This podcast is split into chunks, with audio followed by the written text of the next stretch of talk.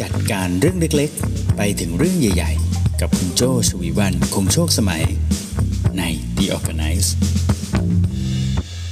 คุณอยู่กับรายการ The Organize นะคะ เราจะพูดคุยเกี่ยวกับเรื่องของการจัดการนะคะ ตั้งแต่เรื่องเล็กๆ ไปจนถึงเรื่องใหญ่ๆนะจัดการตัวเอง จัดการคนรอบข้าง จัดการการทำงานนะคะ ก็มีเรื่องอะไรยุ่งๆเหยิงๆก็กระซิบโจ้มาได้เผื่อโจ้ไปหาเนื้อหามา แล้วก็มาพูดคุยให้ฟังกันด้วยนะคะ โจ้ก็จะได้จัดการตัวเองไปด้วยเรื่องของเรื่องนะคะ ตอนนี้เราไลฟ์กันทั้ง 3 ช่องทางนะคะ ก็จะมี Clubhouse นะคะมีที่ Facebook แล้วก็ YouTube ด้วยสำหรับ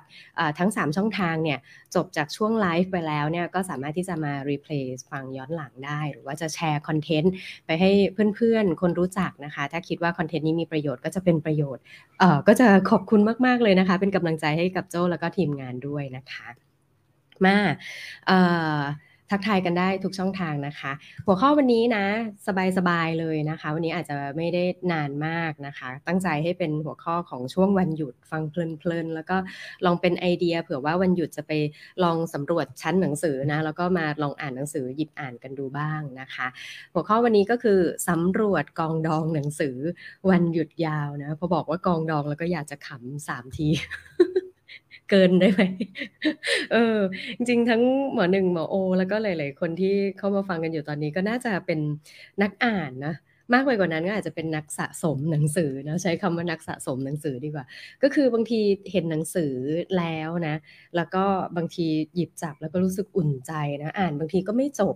เออพูดถึงอ่านไม่จบเนี่ยนะคะ ไม่รู้เพื่อนๆเป็นกันไหมนะที่กำลังดูกันอยู่ตอนนี้กำลังฟังกันอยู่นะ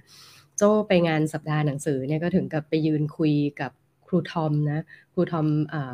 จากกรีฑนะคะสำนักพิมพ์อะโวคาโดใช่ไหมเราอ่านหนังสือจนวันหนึ่ง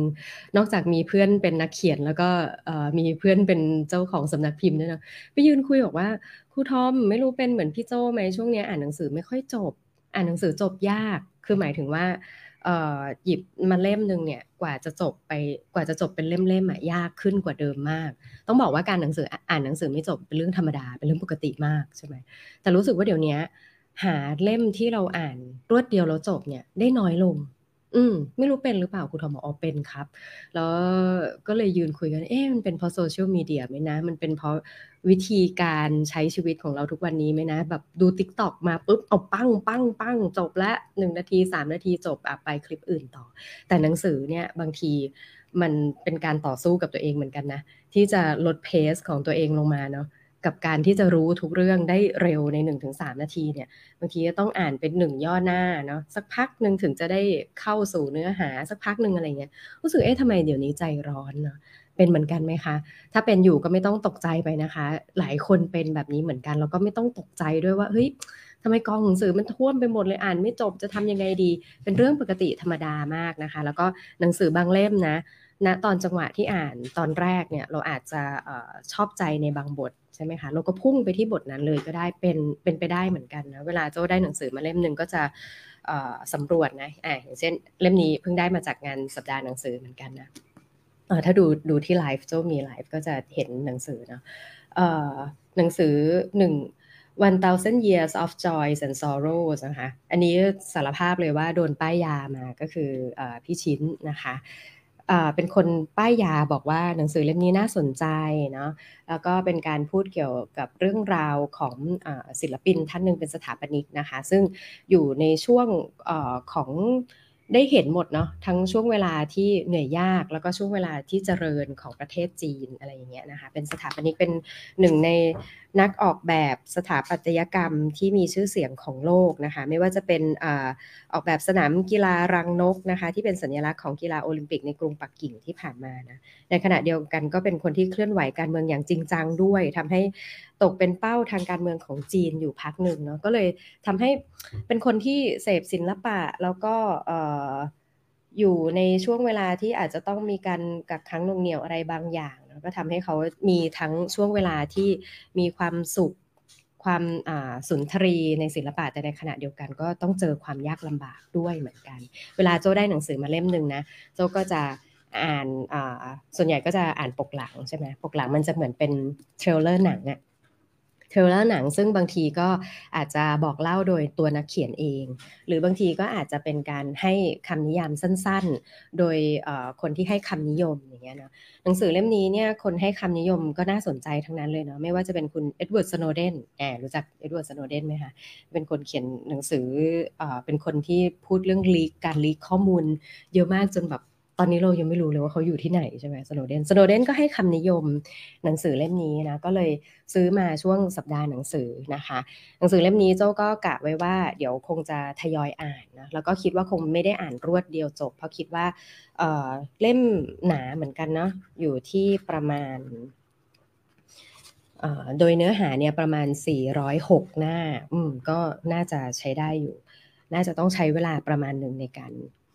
จัดการนะอันนี้ก็เล่มแรกของกองดองนะอพอดีตอนแรกจะบอกว่าเวลาได้หนังสือมาส่วนใหญ่ทำอะไรบ้าง ก็คือสำรวจก่อนนะว่าหนังสือเล่มนี้ใครเขียนเนาะแล้วก็โจมักจะคุยกับตัวเองว่าเล่มนี้ซื้อมาเพราะอะไรอ่าอย่างเล่มนี้โจก็บอกได้ว่า ซื้อมาเพราะพี่ชิ้นนำชัยคนแปลหนังสือเซเปียนป้ายยามาว่าเล่มนี้ควรอ่านเนาะ มันมีทั้งฝั่งของความสุข แล้วก็ฝั่งของความทุกข์รวบรวมกันมาเป็นอ่าหนึ่งร้อยปีของ Joy and Sorrow อะไรเงี้ยอันเนี้ยถ้าบอกว่าโจป้ายยาก็ได้เหมือนกันนะ เป็นเล่มที่ปีนี้อยากจะอ่านให้จบนะคะ รู้ว่าเล่มนี้ซื้อเพราะอะไร รู้ว่าเล่มนี้เกี่ยวกับอะไร แล้วก็เมื่อไหร่นะที่จะอ่านนะอาจจะบอกตัวเองประมาณนี้นะ อันเนี้ยเล่มแรกของกองดองในวันนี้ที่จะเอามาให้ดูกันนะคะ อ่า ส่วนสองเล่มต่อมานะคะ ต้องบอกว่าสองเล่มนะ เพราะว่าสองเล่มนี้เอาบอกตรงเลยว่าเจ้ายังไม่มีกำหนดการจะอ่าน แต่บอกว่าเออซื้อมา เพราะว่าเเป็น FC เนาะติดตามติดตามมาก ๆ แล้วก็ประทับใจภาพยนตร์เรื่องหนึ่งค่ะ เชื่อว่าเพื่อนๆอาจจะอาจจะรู้จักกันนะแต่ไม่แน่ใจว่ายังมีอยู่ใน Netflix หรือเปล่านะ แต่ว่าก่อนหน้านี้มีอยู่ใน Netflix นะคะ ก็คืออภาพยนตร์ที่ชื่อว่าเหมืองแร่แอบ ภาพยนตร์ที่ชื่อว่าเหมืองแร่นะคะมหาวิทยาลัยมหาลัยเหมืองแร่เนาะโจชอบตั้งแต่ตอนที่เป็นภาพยนตร์ในโรงหนังโจก็ไปไปดูในโรงเลยนะคะ แล้วก็ชอบมาก แล้วก็ทำให้เริ่มอชอบใจผลงานของผู้กำกับที่ชื่อว่าพี่เก้งนะคะ จิระมลิกุล เราก็เลยทำให้สนใจเข้าไปอีกว่าเหมืองแร่เนี่ยเขียนโดยใคร ก็เป็นนิยายใช่ไหมคะปรากฏว่าเหมืองแร่เหมืองแร่เนี่ย หาซื้อหนังสือไม่ได้เลย โจ้ได้แต่หนังสือเล่มอื่น ๆ ที่เป็นการรวมบทความของนักเขียนที่ชื่อว่าอาจินปัญจพันธ์นะคะก็ได้มาแล้วก็รู้สึกว่าเฮ้ยคนนี้คมคายมากคุณอาจินนะคะ เป็นนักเขียนที่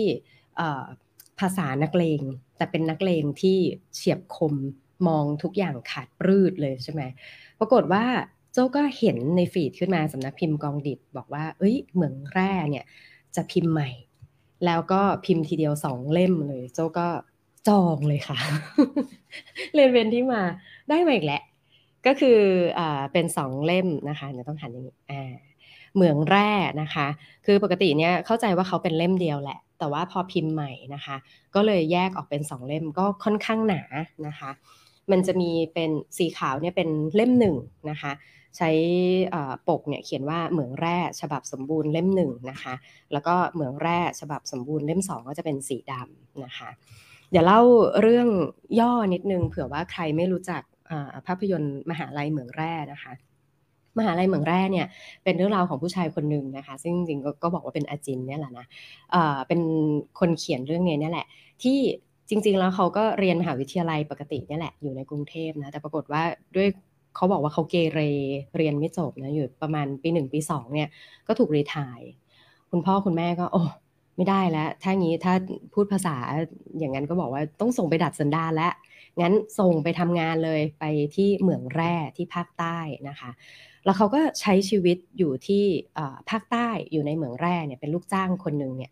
อยู่ 4 ปี 4 ปีนี้เท่ากับอะไรคะ เท่ากับเรียนปริญญาตรีได้ 1 ใบใช่ไหม ก็เลยเป็นที่มาว่า 4 ปีนั้นก็คือ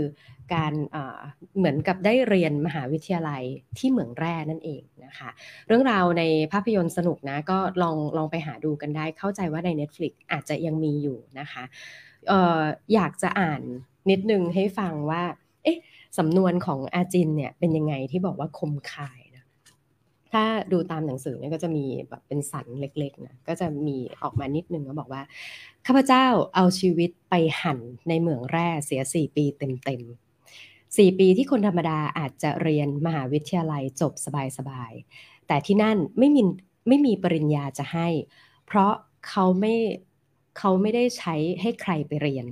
ข้าพเจ้าต่างหากด้วยความฝันอันละหลวมทะเยอทะยาน ไปหามัน สี่ปีผ่านไปจึงเป็นสี่ปีแห่งความหลังที่มีทั้งความภูมิใจและความอับอายแอบนะสำนวนสำนวนของนักเขียนสมัยก่อนเอออย่างเงี้ยนะคะ ก็แนะนำนะคะ เป็นเล่มที่ได้มาเพราะอะไรอ่าตามตามที่บอกเมื่อกี้เวลาซื้อหนังสือ แต่ละเล่มต้องบอกตัวเองให้ได้ว่าได้มาเพราะอะไร ได้มาเพราะประทับใจในภาพยนตร์ ได้มาเพราะประทับใจในนักเขียนนะคะ ก็เลยซื้อมา จะอ่านเมื่อไหร่ ไม่ได้มีแพลนจะอ่านจริงจังเพราะว่ากะว่าถ้ามีจังหวะไหนที่ระลึกนึกถึงหนังสือหรือเรื่องราวของมหาวิทยาลัยเมืองแร่นี้ก็อาจจะหยิบมาอ่านอีกครั้งหนึ่งนะคะอะอันนี้อันนี้ก็แบบมีแนวโน้มว่าจะดองบ่มบ่มเป็นเป็นวายกันต่อไปนะ ชอบขนาดไหน ชอบคุณอาจินขนาดที่ว่าเมื่อตอนสัปดาห์หนังสือที่ผ่านมาเนี่ยค่ะเเดินผ่านก็จะมีบูธหนังสือเก่าหนังสือใหม่คละกันไปใช่ไหมไปเจอหนังสือเก่ามากของคุณอาจิน เก่าแบบเก่าเหลืองอย่างเงี้ยเลยอะเก่าแบบว่าในยุคนั้นยังเล่มละห้าบาทอยู่เลยเออแล้วก็เลยได้มีโอกาสเห็นคุณอาจิน อ๋อ หน้าตาคุณอาจินเป็นแบบนี้เนาะเกิดไม่ทันอะเกิดไม่ทันคุณอาจินนะคะ คุณอาจินอ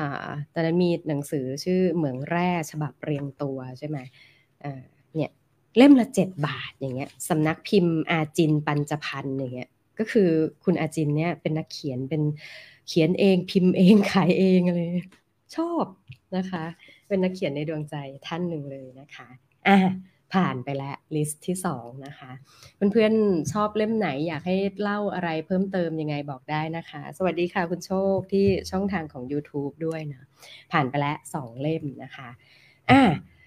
เออเล่มต่อมาเนาะต้องบอกว่าเล่มนี้คิดว่าคงไม่ได้ดอง คิดว่าเดี๋ยวคงอ่านจบแน่ ๆเลยนะคะ ก็คือหนังสือที่ชื่อว่าความลับของความสุขไงอืม โอ้ยหลายคนต้องมีอยู่ในมือตอนนี้แน่ ๆเลยนะ แต่ถ้ายังไม่มีก็เดี๋ยวลองฟังดูก่อนนะ ว่าอยากจะไปซื้อไหมนะคะ ความลับของความสุขนะคะ Secrets of Happiness นะคะ เขียนโดยคุณเอนิ้วกลมนะคุณเอ๋นิ้วกลมอบอกว่าบอกที่หน้าปกเลยนะว่าเป็น 100 ความลับที่ทำให้คุณมีความสุขมากขึ้นนะคะ แล้วก็ปกหลังนะใช่ไหมได้อะได้หนังสือเล่มนี้มา เพราะอะไรเพราะว่า ชอบนะคะ ชอบคุณเอ๋นิ้วกลม ถ้าบอกว่านักเขียนณนะปัจจุบันที่ชอบนะคะ หนึ่งในนั้นก็คือคุณเอ๋นะคุณเอ๋นิ้วกลมเป็นคนที่โจ้ติดตามหนังสือของคุณเอ๋มาก่อนนะคะ แล้วก็ช่วงโควิดเนาะช่วงโควิดเมื่อสักปี 2019-2020 รอยต่อแถวๆนี้ปรากฏว่าคุณเอ๋เนี่ยก็เปิด YouTube Channel นะคะจริงๆ คุณเอ๋ก็มี YouTube Channel มี Facebook อยู่แล้วแหละ แต่ช่วงนั้นเนี่ยคุณเอ๋เริ่มทำคอนเทนต์เป็นครีเอเตอร์จริงๆ จังๆเนี่ยด้วยการรีวิวหนังสือเซเปียนหนังสือเซเปียนเนี่ยเอามาอ่านวันละบทอ่า นี่จำจำได้ขนาดนั้นเลยนะ เคยเคยคุยอย่างนี้กับคุณเอ๋เนี่ยโอ้โหพี่โจพี่โจจำได้ขนาดนั้นบอกใช่ เพราะตอนนั้นพี่รู้สึกว่าหนึ่งในคนที่ทำให้ ผ่านโควิดมาด้วยกันได้นะ ก็คือคุณเอ๋เพจคุณเอ๋ Have a nice day เนี่ยนะคุณเอ๋ก็เริ่มจากอ่านเรื่องหนังสือเซเปียนมาใช่ไหมช่วงนั้นงานเขียนคุณเอ๋อาจจะยังไม่ได้เยอะมาก แต่ว่าทุกวันที่เราจะต้องโดนกักตัวอยู่ที่บ้านเนี่ยเช้าขึ้นมาอย่างน้อยก็ได้ช่วงแรกๆรู้สึกจะเป็นอ่านตอนเย็นก่อน แล้วค่อย ๆ เปิด กลายเป็นรายการ Have a nice day ทุกวันนี้ใช่ไหมรู้สึกตอนนี้คุณเอไปญี่ปุ่นมันก็เลยไม่มีรายการด้วยกันอย่างเงี้ยอย่างเงี้ยนะเราก็เลยติดตามช่วงนั้นก็จะมีหนังสือทยอยออกมาเรื่อยๆ อะไรอย่างเงี้ยนะคะ นี่ก็เป็นเล่มล่าสุดเนาะซึ่งเล่มนี้คิดว่าจะไม่ได้ดอง เพราะว่าดูแล้วอะอ่านง่ายนะคะหนึ่งบทเนี่ยมีแค่หน้าครึ่งสองหน้าไม่ใช่แผ่นด้วยนะ คือแบบเป็นเป็นหน้าค่ะ เป็นหน้าแบบเป็นเป็นหน้าหนึ่งแล้วก็อีกครึ่งหนึ่งอะไรประมาณนี้แล้วก็อ่านง่ายนะคะ ภาษาอ่านง่าย ตัวกระดาษเองก็เป็นกระดาษถนอมสายตานะคะจะว่าเป็นความละมุนมากปกก็ดีเนาะจะว่าเป็นเป็นงานอาร์ตได้เลยนะคะ ไม่รู้ว่าจะซื้อทันกันไหมมันจะมีแบบเป็นปกแข็งด้วยโจ้เห็นในงานสัปดาห์หนังสือเป็นปกแข็งก็มีนะแต่ที่โจ้มีเป็นเวอร์ชั่นปกอ่อน แอบเล่าให้ฟังบทหนึ่ง บทหนึ่งเนี่ยเป็นคือโจ้อะเวลาได้หนังสือมาก็จะพลิกดูเรื่อยๆอย่างเงี้ยใช่ไหมก็เจอบทหนึ่งเอ่อเป็นเรื่องเดียวกันที่โจ้เชื่อนะบทนี้บทที่ 40นะผู้ไม่เชื่อใน work life balance เออ เรื่องเนี้ยนะโจ้พูดบ่อย คนจะคิดว่าเอ้ย The ORGANICE จะต้องแบบ balance ชีวิต จะต้องมี pattern อะไรเยอะแยะมากมายแต่โจ้จะบอกว่า เคล็ดลับในการจัดการทุกอย่างของโจ้คือการการไม่การไม่ด่วนตัดสินไปก่อนว่าฉันจะต้องไปตามแพทเทิร์นนั้นนี้อะไรแบบนี้เนาะเออบทที่ 40 ของหนังสือคุณเอ๋ความลับของความสุขนะ พูดเรื่องผู้ไม่เชื่อใน work life balance ค่ะคนนั้นก็คือคุณเดบบี้มิลแมนนะคะผู้ได้รับการยกย่องว่าเป็นหนึ่งในนักออกแบบผู้ทรงอิทธิพลที่สุดที่ตอนนี้กำลังทำงานอยู่ในสหรัฐอเมริกานะคะทำงานที่กราฟิกดีไซน์เนาะเขาบอกว่าเขาไม่เชื่อนะในเรื่อง work life balance ฉันเชื่อว่าคุณมองงานตัวเองเนี่ยเหมือนเสียงเรียกจากภายใน แล้วคุณก็ทุ่มเทแรงงานเพื่อตอบสนองความรักในงานนั้นเนาะเมื่องานที่ทำเนี่ยมันตอบสนองความต้องการจากภายในของคุณแล้วนะ คุณจะไม่นั่งดูเข็มนาฬิกาเลยว่าเมื่อไหร่จะเลิกงาน การงานแบบนี้นะจะสามารถกลายเป็นสิ่งที่ยืนยันตัวตนของคุณได้นะคะ กลายมาเป็นสิ่งที่สร้างสมดุลและฟูมฟักจิตวิญญาณของคุณได้ด้วยซ้ำอืม ถ้าเผื่อว่าได้เจองานที่มันทำให้คุณลืมวันลืมเวลา คุณจะไม่มองนาฬิกาคุณจะไม่ถามหาด้วยซ้ำว่าตอนนี้ชีวิตฉัน balance หรือยังเพราะมันเกินกว่าจุดที่มัน balance ไปแล้วอะอืม มันเกินกว่าจุดนั้นไปแล้ว มันมันให้คุณค่าอะไรบางอย่างกับคุณไปแล้วเนาะย่อหน้าต่อมาเนี่ยจะว่าเป็นย่อหน้าที่หนักแน่นนะช่วงอายุ 20-30 ปี ถ้าต้องการเป็นที่จดจำเชี่ยวชาญในอาชีพนะถ้าต้องการเชี่ยวชาญ ถ้าต้องการเป็นที่จดจำคุณจะต้องทำงานหนัก อันนี้มันเป็นเรื่องที่เลี่ยงไม่ได้ อันนี้เจ้าก็คุยบ่อยเหมือนกัน ถ้าทำงานในช่วง 20-30 ปีแล้ว คุณรู้สึกว่าคุณต้องการ work life balance นั่นแสดงว่าคุณอาจจะเลือกอาชีพผิด อืม ใช่ไหมเพราะอย่างย่อหน้าที่แล้วที่บอกว่า เออ ถ้าคุณเจองานที่คุณชอบกับมันจริง ๆ คุณอินกับมันจริง ๆ คุณจะลืมวันลืมคืน จนคุณไม่ไม่สงสัยว่า balance คือจุดไหน แต่ถ้าในช่วง 20-30 ปี อายุที่คุณต้องสะสมชั่วโมงบิน ถ้าคุยกันง่ายๆนะภาษาง่ายๆคือสะสมชั่วโมงบิน เคี่ยวกรำให้เกิดกล้ามเนื้อนะไม่ใช่ตัว lean lean อะไรแบบนี้นะทำให้เกิดกล้ามเนื้อในวิชาชีพที่คุณเลือกแล้วว่ามันใช่นะคุณจะทำจนคุณ ไม่รู้ว่าอะไรคือจุด balance อะไรขนาดนั้น ถ้าเมื่อไหร่ที่คุณต้องการจุด balance หมายความว่า คุณอาจจะเลือกอาชีพที่คุณอาจจะไม่ได้อินกับมันขนาดนั้นอะไรแบบนี้เป็นต้นนะคะ แล้วก็ถ้าต้องเขียนบิลบอร์ดนะคำถามที่นักสัมภาษณ์ไปถามคุณเดบบี้มิลแมนนะถามว่า ถ้าคุณต้องเขียนข้อความหนึ่งบนบิลบอร์ดเนี่ยคุณจะเขียนว่าอะไร คุณมิลแมนนี่ก็บอกว่า busy is a direct อ่า busy is a decision นะ ความยุ่งเป็นสิ่งที่คุณเลือกเองนะเราทำในสิ่งที่ต้องการจะทำนะก็คือแค่นี้เลยจบ ถ้าบอกว่าเรายุ่งเกินไปนั่นแปลว่าเรากำลังสิ่งทำสิ่งที่ไม่สำคัญพอ จนสิ่งที่ใจเราเรียกร้องอยากจะไปทำอะมันไม่มีเวลาเหลือ จนเรารู้สึกว่าเอ้ยทำไมช่วงนี้มันยุ่งจังเลย เพราะว่าเวลาส่วนใหญ่เนี่ย ถูกใช้ไปกับสิ่งที่คุณไม่ได้รู้สึกว่ามันสำคัญ แล้วคุณก็พยายามมองหาช่วงเวลาให้กับสิ่งที่คุณให้ความสำคัญ แล้วมันแทรกเข้าไปไม่ได้สักทีนะจนคุณก็โอ๊ยทำไมมันยุ่งขนาดนี้ ฉันไม่ได้ทำสิ่งที่อยากทำสักทีนะเดบี้แนะนำว่าไม่ว่าชีวิตนะคะ จะยุ่งแค่ไหน ถ้าอยากทำสิ่งใดก็ตาม ก็ให้สร้างเวลาสร้างเวลาที่คุณอยากจะทำสำหรับสิ่งนั้นนะแล้วก็ลงมือทำมันซะถ้าไม่ทำก็แปลว่าตัวเราเองนั่นแหละ เลือกเองที่จะยุ่ง อืมนะอันนี้ก็เป็นบทหนึ่งที่โจอินจากหนังสือ เล่มที่สามนะ ที่วันนี้พามาสำรวจกองดองของโจนะคะ นั่นก็คือหนังสือว่าความลับของความสุขนะ มีแพลนจะอ่านเร็วๆนี้ และคิดว่าน่าจะจบได้ไวเลยเนาะพอพูดถึงอะไรที่เกี่ยวกับความสุขนะ อยากจะแนะนำอีกเล่มหนึ่งอ่าไปเรื่อยๆเนาะอยากพูดคุยเกี่ยวกับเล่มไหนอะไรก็ส่งมาได้นะคะ พูดถึงความสุขนะ ก็เลยอยากจะพูดถึงอีกเล่มหนึ่งที่ช่วงนี้ได้มานะคะ แล้วก็พลิกพลิกอ่านแล้วรู้สึกชอบใจนะ แล้วก็เดี๋ยวน่าจะได้อ่านอีกเช่นกัน ก็คือหนังสือเล่มนี้นะคะ ของอาจารย์นพดลร่มโพนะคะ หนังสือชื่อว่า แค่นี้ก็ดีมากแล้ว อืม แค่นี้ก็ดีมากแล้วนะ รวม 45 มุมมองข้อคิดดี ๆ นะคะ ที่อ่านแล้วมีความสุขเนาะ จากเรื่องราวที่อาจารย์นพดลเนี่ยรวมมานะบางทีก็เป็นเรื่องเอเราเริ่มต้นใหม่ได้ทุกวัน แรงเงินเวลาจัดการดีๆ ชีวิตจะมีความสุขเจ้าชอบบทนี้นะ แรงเงินเวลาจัดการดีๆ ชีวิตจะมีความสุข วิธีสร้างช่วงเวลามหัศจรรย์นะคะ อย่าเอาความสุขไปฝากไว้กับใครอะไรแบบนี้เนาะ ที่ทำไมถึงอชอบเล่มนี้นะ เอาจริง ๆ นะ แค่ชื่อหนังสือก็รู้สึกเหมือนมีคนมาตบบ่าแล้วลูกหลัง เอ้ย แค่นี้ก็ดีมากแล้วนะ อะไรเงี้ยใช่ไหมเออจริง ๆ แล้วเนี่ยอาจารย์นพดลนะ เป็นคนที่เขียนหนังสืออ่านง่าย ต้องบอกว่าเป็นคนเขียนอ่านง่ายนะ เพราะว่าเข้า ตรงประเด็นเข้าถึงประเด็นได้ไวนะคะ จริงๆแล้วอาจารย์ก่อนหน้านี้เนี่ยโจรู้จักอาจารย์นพดลจากหนังสือที่พูดเกี่ยวกับเรื่องของ OKR นะเล่มแรกเนี่ยจะเกี่ยวกับเรื่องของอการอธิบายว่า OKR คืออะไร การเอา OKR มาใช้ในองค์กรทำได้อย่างไร ถือว่าเป็น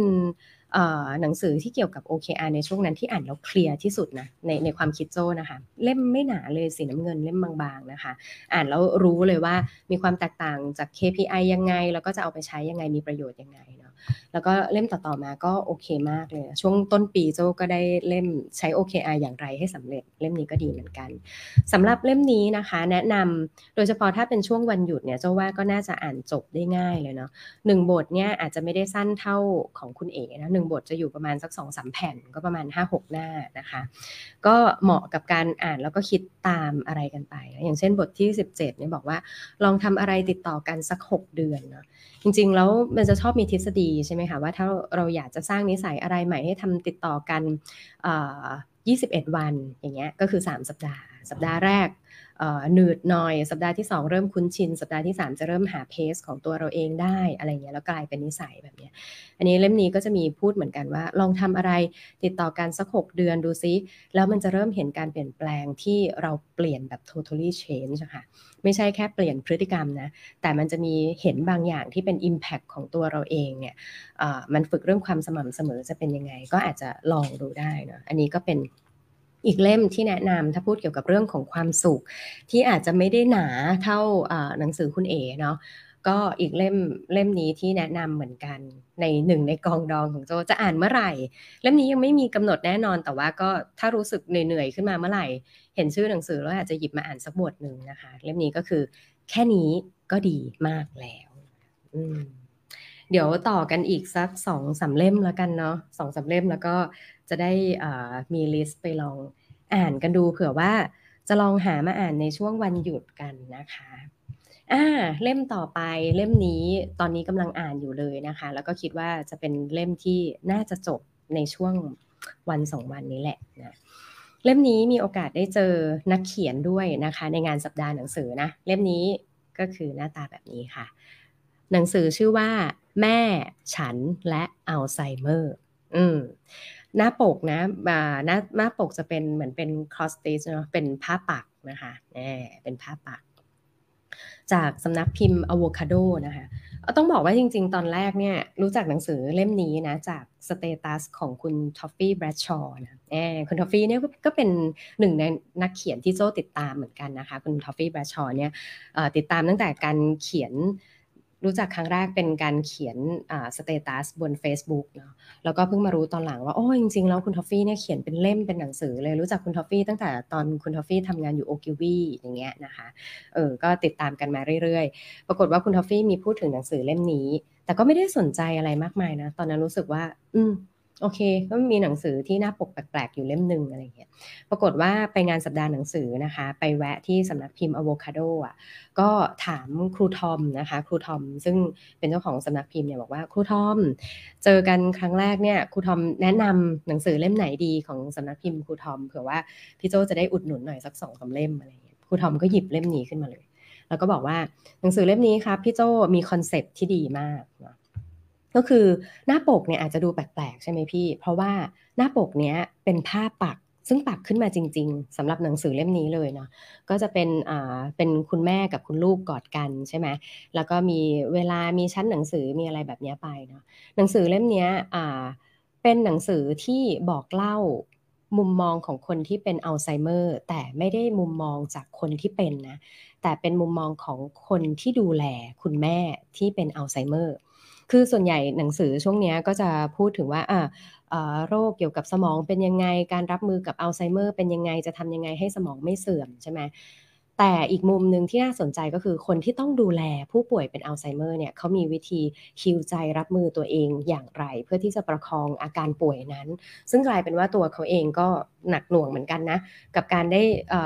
เจอคนคนนึงโดยเฉพาะอย่างเนี้ยเป็นเคสก็คือคุณแม่ใช่ไหมก็ในเรื่องในเล่มนี้ก็คือคุณก้องที่เป็นนักเขียนเนี่ยนะคะก็จะเล่าเลยว่าคุณแม่เนี่ยเป็นคุณครูนะเปรี้ยวเลยแหละ แล้วก็สวยจัดๆนะชอบทานอะไรชอบทานไส้กรอกวันหยุดก็จะต้มลูกชิ้นเอามาฝากลูกหรืออะไรแบบนี้นะคะก็จะเป็นเรื่องราวแบบนั้นนะเรื่องราวก็จะถูกถ่ายทอดเป็นบทไปเรื่อยๆนะถ้าสังเกตนะพี่โจจะเห็นว่าในแต่ละบทเนี่ย เส้นสายที่ปากเนี่ยมันจะค่อยๆแหว่งไปทีละหน่อยอ่าอย่างอันนี้ อย่างนี้เข้าบทที่สองเนี่ยของที่อยู่บนชั้นจะเริ่มหายไปเห็นไหมคะหน้าปกเนี่ยจะยังมีตุ๊กตาสามตัวใช่ไหมพอเข้าบทที่สองเฮ้ยตุ๊กตาสามตัวเริ่มหายไปแล้ว ก็คือเป็นการเลาะเลาะเส้นได้ออกจากภาพนี้ใช่ไหมถ้าพี่โจอ่านไปเรื่อย ๆ นะครับ พี่โจสังเกตนะ เส้นได้จะค่อยๆหายไป ทีละจุดทีละจุด เปรียบเหมือนความทรงจำของคนเป็นอัลไซเมอร์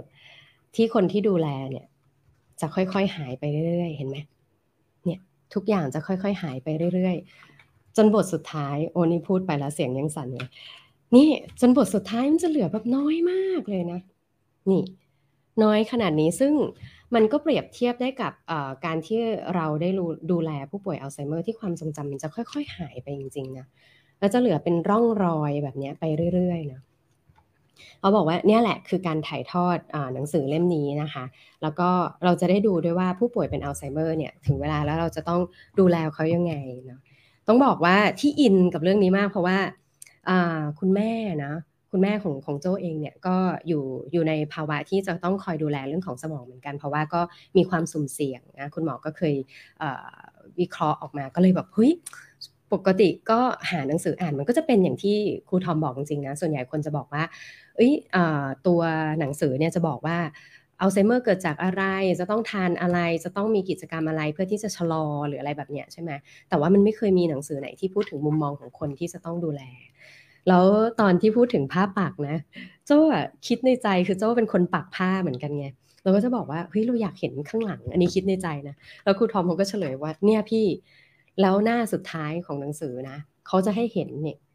ว่าข้างหลังของการปักผ้าเนี่ยมันเป็นยังไง ซึ่งโซ่แอบร้องโอ้ย อันนี้ใช่เลย คือคนที่ปักผ้า เวลาเขาเจอคนปักผ้าด้วยกันเนี่ย เห็นข้างหน้าแล้วว่าจะขอดูข้างหลัง ว่าข้างหลังเนี่ยมันยุ่งเหยิงหรือมันเรียบร้อย คือถ้าเป็นเรียบร้อยแบบนี้แสดงว่าเขาอะมีการวางแผนมาก่อน ว่าเขาจะต้องปักอะไรก่อนอะไรหลังเพื่อไม่ให้ได้อะมันไปยุ่งเหยิงข้างหลังอะไรแบบนี้เนาะแล้วถ้ามีการวางแผนแบบนี้ไว้ก่อนนะเวลาเลาะมันเลาะง่าย เออ สมมุติมีการผิดพลาดแบบปักปากไป เฮ้ย มันเกินมาช่องหนึ่งอะไรเงี้ย เดี๋ยวมันไม่คมอะไรเงี้ย มันก็จะเลาะง่าย แต่ถ้าสมมติว่าเราไม่ได้วางแผนมาก่อนแล้วมันพันยุ่งเหยิงข้างหลังนี่ย เวลาเลาะก็จะเลาะยาก แนะนำเล่มนี้นะคะ เล่มนี้นะก็อ่านไปได้นิดนึงละมัวแต่ไปติดซีรีส์เดี๋ยวจะกลับมาอ่านต่อนะคะ เล่มนี้แนะนำเนาะบาง แล้วก็คิดว่าน่าจะจบง่ายนะคะ เพราะว่าสำนวนของคุณก้องที่เป็นนักเขียนอ่านง่ายมาก แล้วก็รู้สึกเหมือนเป็นเป็นเพื่อนคนหนึ่งมาเล่าให้ฟัง ฝันหนึ่งของฉันนะนอกจากนอนห้องแอร์ก็คืออ่านอะไรอย่างเงี้ยเนี่ยก็จะอ่านง่ายนะคะ เล่มนี้แนะนำนะคะ เอาอีกสักสองเล่มละกันเนาะแล้วเดี๋ยวจะก็จะจบวันนี้แล้วนะคะ อีกสองเล่มนะอ่าขอเปิดด้วยเล่มนี้ละกันนะแล้วเดี๋ยวจะปิดด้วยนิยายดีกว่า ปิดด้วยนิยายที่ได้มาจากสัปดาห์หนังสือ เอ่อโจ้ เล่มต่อไปที่โจ้จะแนะนำนะเอาเป็นภาษาไทยก่อนละกันนะก็คือเล่มนี้ค่ะอ่าเล่มนี้เป็นเวอร์ชั่นที่แปลไทยแล้วนะคะก็คือ The Gift of Imperfection นะ The Gift of Imperfection นะคะ เป็นของสำนักพิมพ์ Change นะคะ ชื่อภาษาไทยบอกว่าชีวิต ชีวิตจะรีบไปไหน ชีวิตสุขล้นของคนไม่สมบูรณ์แบบนะอ่าอันนี้ถ้าชื่อหนังสือภาษาไทยนะชีวิตสุขล้นของคนไม่สมบูรณ์แบบนะคะเป็นหนังสือแปลนะคะะจากภาษาอังกฤษก็คือ The Gift of Imperfection ของอาจารย์เบรเน่บราวน์แน่ถ้าใครที่ฟังโจ้บ่อยๆ จะรู้ว่าโจ้นี่ FC นะคะ ติดตามอาจารย์เบรเน่บราวนะซึ่งอาจารย์ภูมิเนี่ยแหละอาจารย์ภูมิที่เข้ามาฟังในคลับเฮาส์เนี่ยเป็นคนป้ายยาพี่โจอีกที คือช่วงที่รู้จักอาจารย์ภูมิใหม่ๆ จากในคลับเฮาส์เนี่ยเนาะชอบมานั่งฟังเกี่ยวกับเรื่องจิตวิทยาเนี่ยแล้วก็คุยกับอาจารย์ภูมิว่าเออ มีหนังสืออะไรแนะนำหรือว่ามีนักเขียนคนไหนแนะนำไหม เพราะรู้สึกว่าชอบจังเนื้อหาแบบนี้ จริง ๆ ชอบตั้งแต่ตอนตอนเรียน MBA อะ มันจะมีวิชาที่ชื่อว่า organizational behavior มันจะมีการพูดเกี่ยวกับเรื่องจิตวิทยา เรื่องการเข้าใจผู้คนหรืออะไรเงี้ย คือชอบตั้งแต่ตอนนั้นแล้วนะ แต่รู้สึกว่าจิตวิทยามันอาจจะเป็นเรื่องไกลตัวมาก แต่ยิ่งทำงานยิ่งรู้สึกว่า เอ้ย ถ้าเข้าใจคนเนี่ย ก็น่าจะทำให้ทำงาน แล้วก็จัดการตัวเองได้ง่ายขึ้นอะไรเงี้ยจันภูมิบอก ถ้าพี่โจเหรอ ผมแนะนำตอนนั้นจำได้ว่าอาจารย์ภูมิแนะนำแองเจล่าดักวอร์ดคนหนึ่ง แล้วก็แนะนำเบรเน่บราวน์เนี่ยอีกคนหนึ่ง แต่พอไปอ่านแล้วชอบเบรเน่บราวน์มากกว่า แต่แองเจล่าก็ชอบนะ ชอบเรื่องกริด ใช่ไหมคะเออปรากฏว่าเล่มนี้ตอนแรกเลยอะได้เล่มเวอร์ชันภาษาอังกฤษมาก่อนได้มาจากพี่กีนะคะพี่กีพี่สาวเจ้านายพี่สาวพี่เก่งเนี่ยซื้อมาฝากช่วงที่พี่กีกลับไทยนะแล้วก็อยู่ในเชลฟ์อยู่ในชั้นยังไม่ค่อยได้อ่าน แต่ปรากฏว่าช่วงที่ผ่านมาเนี่ยหยิบมาอ่าน หยิบมาอ่านแล้วก็รู้สึกว่าถึงกับเมสเซจไปหาพี่กีเป็นการส่วนตัวเลยบอกว่าพี่กีขอบคุณมากโจ้ว่าเล่มนี้น่าจะเป็นอีกเล่มหนึ่งที่ที่เปลี่ยนโจ้อะ คือปกติเนี่ยโจ้ทำงานเป็นผู้ช่วยใช่ไหมคะ แล้วก็ด้วยนิสัยของตัวเองอะชอบจัดการ การจัดการมันก็จะมีสิ่งหนึ่งที่ตีคู่กันก็คือจัดการให้มัน perfect อะไรเรื่องง่ายๆ ใช่ไหมที่เราจัดการเพราะเราอยากให้มันเข้าที่เข้าทาง เราอยากให้มันเรียบร้อย เราชอบจัดของจัดตู้จัดนู่นจัดนี่อะไรเงี้ยเป็นเพราะเราชอบความ perfect แต่ก็ไอ้พอความ perfect นี่แหละหลาย ๆ ครั้งอะมันทำให้เรากลัว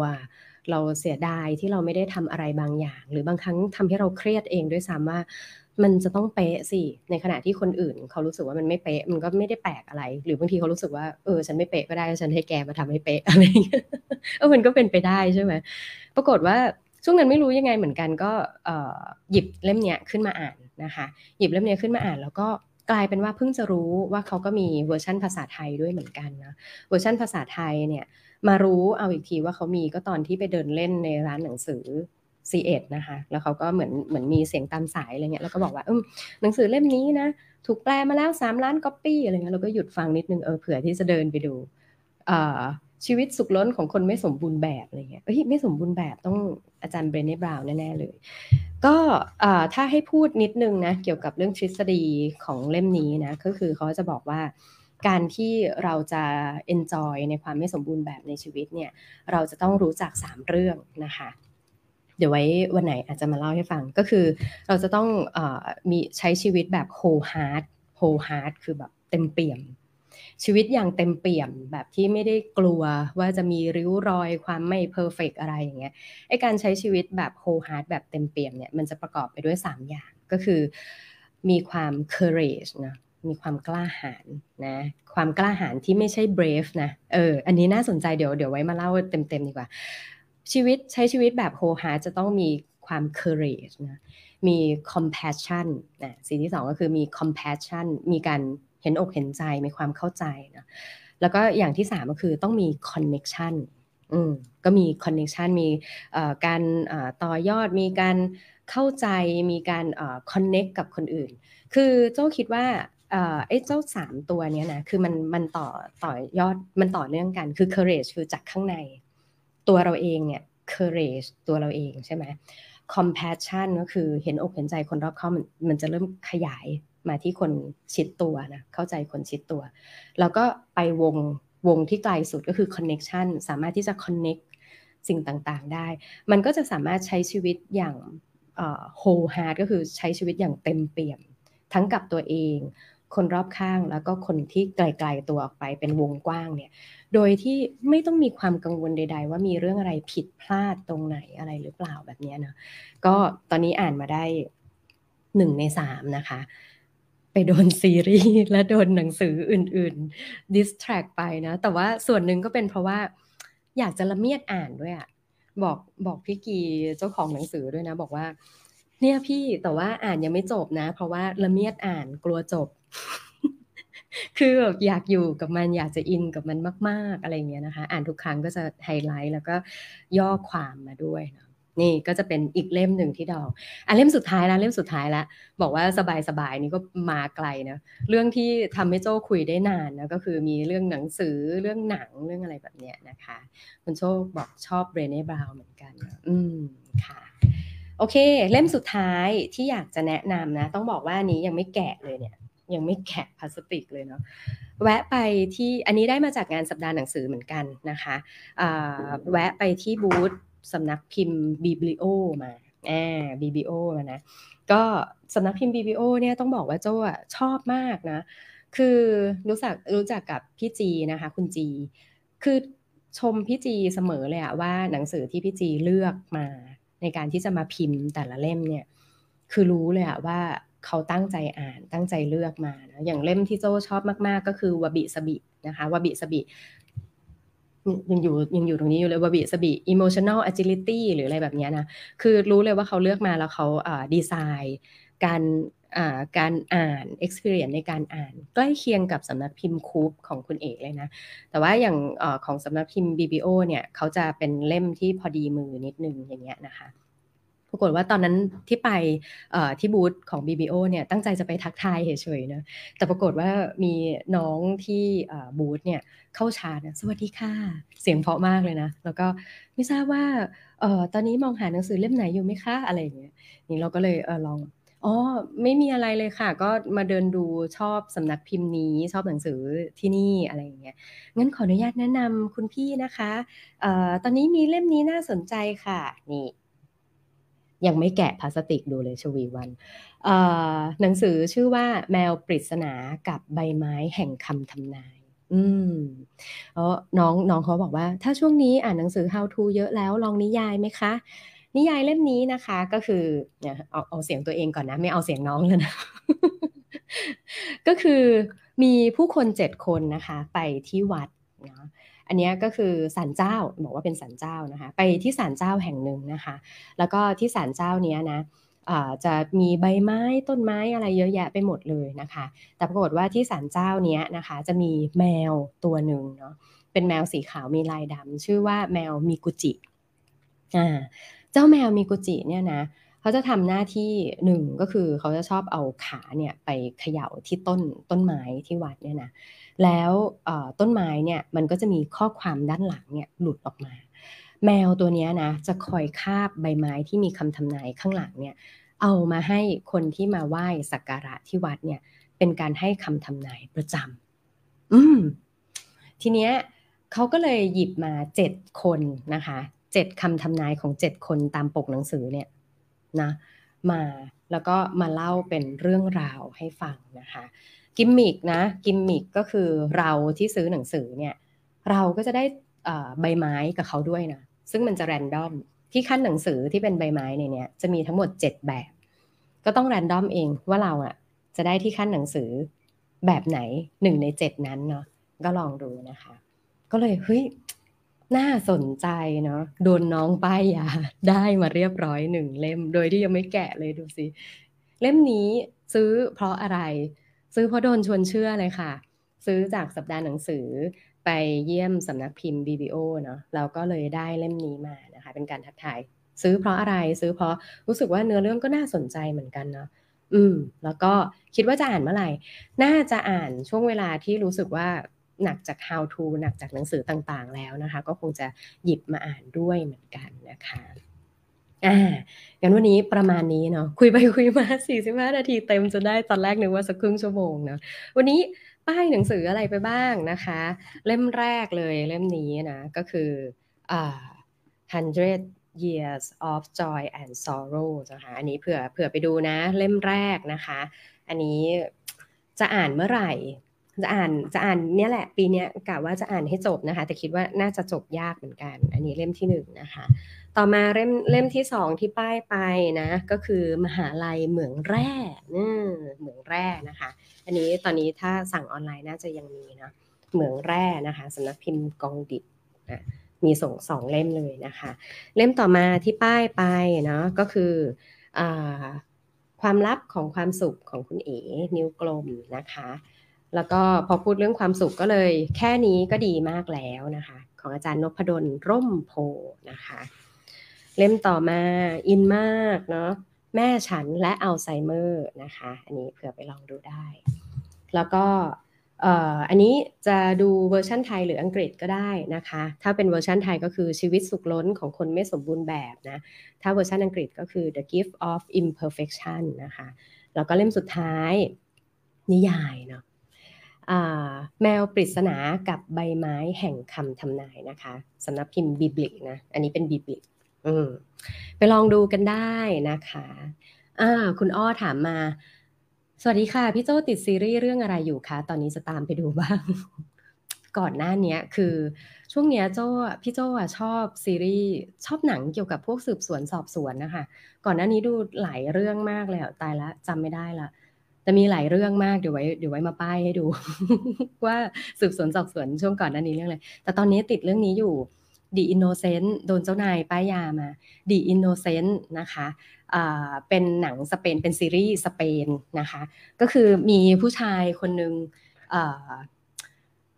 มีผู้ชายคนหนึ่งเข้าไปพัวพันกับเหตุการณ์หนึ่งนะซึ่งเหตุการณ์นั้นน่ะมันซับซ้อน เพราะว่าคนที่ทำให้ซับซ้อนเข้าไปอีกก็คือภรรยาของเขา ภรรยาของเขาที่เขาเคยเข้าใจว่าเป็นเป็นคนที่ช่วยให้ชีวิต คือเขารู้สึกว่าตัวเขาอะไม่ดีแหละ ต้องติดคุกต้องอะไรอย่างเงี้ย แล้วก็ภรรยาช่วยให้เขาแบบฟื้นขึ้นมาจากเหตุการณ์แย่ๆจากคนแย่ๆอะไรเงี้ย แต่กลายเป็นว่าเฮ้ยจริง ๆ ภรรยาเขาอะไม่ใช่คนที่เขารู้จักในมุมนั้นแฮะ จริง ๆ แล้วมีหลายเรื่องซ่อนเงื่อนขึ้นมาเยอะแยะมากเลยเนาะ ก็ลองลองไปดูกันได้นะคะเสิร์ชคำว่า The Innocent นะคะใน Netflix นะคะก็จะเจอแล้วก็ ถ้าฟังเว็บแรกก็อาจจะตกใจนิดนึง เอ้นี่มันภาษาอะไร เป็นภาษาสเปนนะคะ ก็ลองไปเปลี่ยนให้เป็นเสียงอังกฤษภาคไทยได้นะคะอ่าพี่จี๊ดบอกว่ารอฟังคุณโจ้อ่านเรื่องแมวที่โดนป้ายยาก่อนนะคะ พี่จัดจิบลิกับเวลาเล่าเอ่อกับถึงเวลาเล่าความจริงมาล่ะคะโอ้ยังไม่ได้อ่านเลย ไม่ไม่ไม่เจอเล่มนั้นเหมือนกันนะคะ คุณโชคบอกว่าน่าอ่านหลายเล่มเลยเนาะ คุณว่านบอกว่าสมัยก่อนเวลาได้หนังสือมาต้องใส่ปกพลาสติกก่อน ปัจจุบันหนังสือบางร้านไม่ใส่เขาคิดเงินอืมแต่ก่อนแต่ก่อนเคยใส่ปกนะ แต่ว่าค้นพบว่าพอเวลาใส่ปกแล้วบางทีดูแลรักษายากเหมือนกัน เราไม่อยากให้ปกซีดใช่ไหมเราก็เลยใส่ปก ปรากฏว่าไอ้เจ้าปกเนี่ยก็บางทีมันก็ไปติดกับตัวหนังสือหรือบางทีปกก็ไปติดกับปกกันเองอะไรเงี้ย ก็เลยกลายเป็นว่า เออ ไม่ไม่ได้ใส่ปกแล้ว แล้วก็เวลาอ่านก็ก็ตามนั้นไปอะไรอย่างเงี้ยนะคะ อืม ก็ประมาณนี้เนาะตามสไตล์กัน วันนี้น่าจะเป็นประโยชน์นะคะ แล้วก็พอจะเป็นไอเดียสำหรับบางคนที่รู้สึกว่าเออช่วงนี้อยากมีหนังสืออติดมือสักเล่มนะคะเผื่อจะเป็นไอเดีย สักเล่มสองเล่มไปลองติดมือไปลองอ่านกันได้ หรือว่าถ้าจะเป็นช่วงวันหยุดก็หยิบอ่านได้นะคะ อ่านไม่จบเล่มก็ไม่เป็นไร แค่เริ่มอ่านก็โอเคแล้วนะคะงั้นวันนี้ลากันไปประมาณนี้สำหรับเพื่อนๆที่ช่องทางไลฟ์นะคะ ขอให้มีวันหยุดยาวอย่างมีความสุขนะคะ อยู่กับครอบครัว อยู่กับตัวเองนะคะ อยู่กับคนที่คุณรักอยู่กับกิจกรรมที่อยากจะทำนะชาร์จพลังให้เต็มที่นะคะ กลับมาจากสงกรานก็จะได้มาพบเจอ เรื่องดีๆ คนดีๆนะคะ แล้วก็มีพลังในการที่จะทำเรื่องดีๆ ต่อไปด้วยนะคะ วันนี้ลาไปก่อนกลับมาพบกันใหม่วันพุธหน้าเวลา8โมงเช้าแบบนี้นะคะ จะเป็นที่ Facebook YouTube หรือว่าเป็นที่ Clubhouse ก็ได้นะคะ แล้วมาเจอกันเนาะอืม ก่อนจะจากไปลืมเลยเนี่ยชอบลืมงานตัวเองเนาะช่วงนี้นะคะโจแล้วก็ Creative Talk เนี่ยเราก็เตรียมงานใหญ่ประจำปีนะคะ ก็คืองาน Creative Talk Conference หรือว่างาน CTC นั่นเองนะคะ ในช่วงที่ผ่านมานี่ก็เริ่มขายบัตรมาสักระยะหนึ่งแล้วนะคะแล้วก็จะมีการเปลี่ยนเทียไปเรื่อยๆเนาะะก็มีปีนี้จัดยาวที่สุดเลยเนาะตั้งแต่เคยจัดมานะ10 ปีปกติก็จะจัด 1 วัน แล้วก็ปีล่าสุดจัด 2 วัน ปีนี้ เอาเข้าไปอีกนะ มี 3 วันนะคะ มีวันของ Marketing วันของ people นะคะ วันที่เกี่ยวกับการ improve ตัวเอง improve uh, organization เนาะ แล้วก็วันสุดท้ายก็จะเป็น CTC ก็คือวันที่เกี่ยวกับ creative business นะคะ ถ้าสนใจนะ มาเจอกัน มาเจอ speaker หลายท่านที่โจ้พูดไปที่ที่บอกว่าเป็นนักเขียนเนี่ย ก็จะเป็น speaker ภายในงานด้วยเนาะ แล้วก็ได้มาเจอผู้คนที่มี interest มีความสนใจใกล้เคียงกัน มาเจอเนื้อหาที่มากกว่าการอ่านในหนังสืออย่างเงี้ยนะ ก็มาเจอกันได้นะคะ วันที่ 22 23 24 มิถุนายนนะคะ ที่ไบเทคบางนาเนาะอยากซื้อบัตรอยากอ่านรายละเอียดอะไรเพิ่มเติมนะคะ เข้าไปที่เว็บไซต์กันได้นะคะ www ctc2023.com นะคะ ฝากงานไว้ด้วยนะ เผื่อได้มีโอกาสเจอกันตัวเป็นๆนนะคะะวันนี้ลาช่องทางไลฟ์กันไปก่อนนะคะ แล้วเจอกันใหม่นะคะ วันนี้ลาไปก่อน สวัสดีค่ะ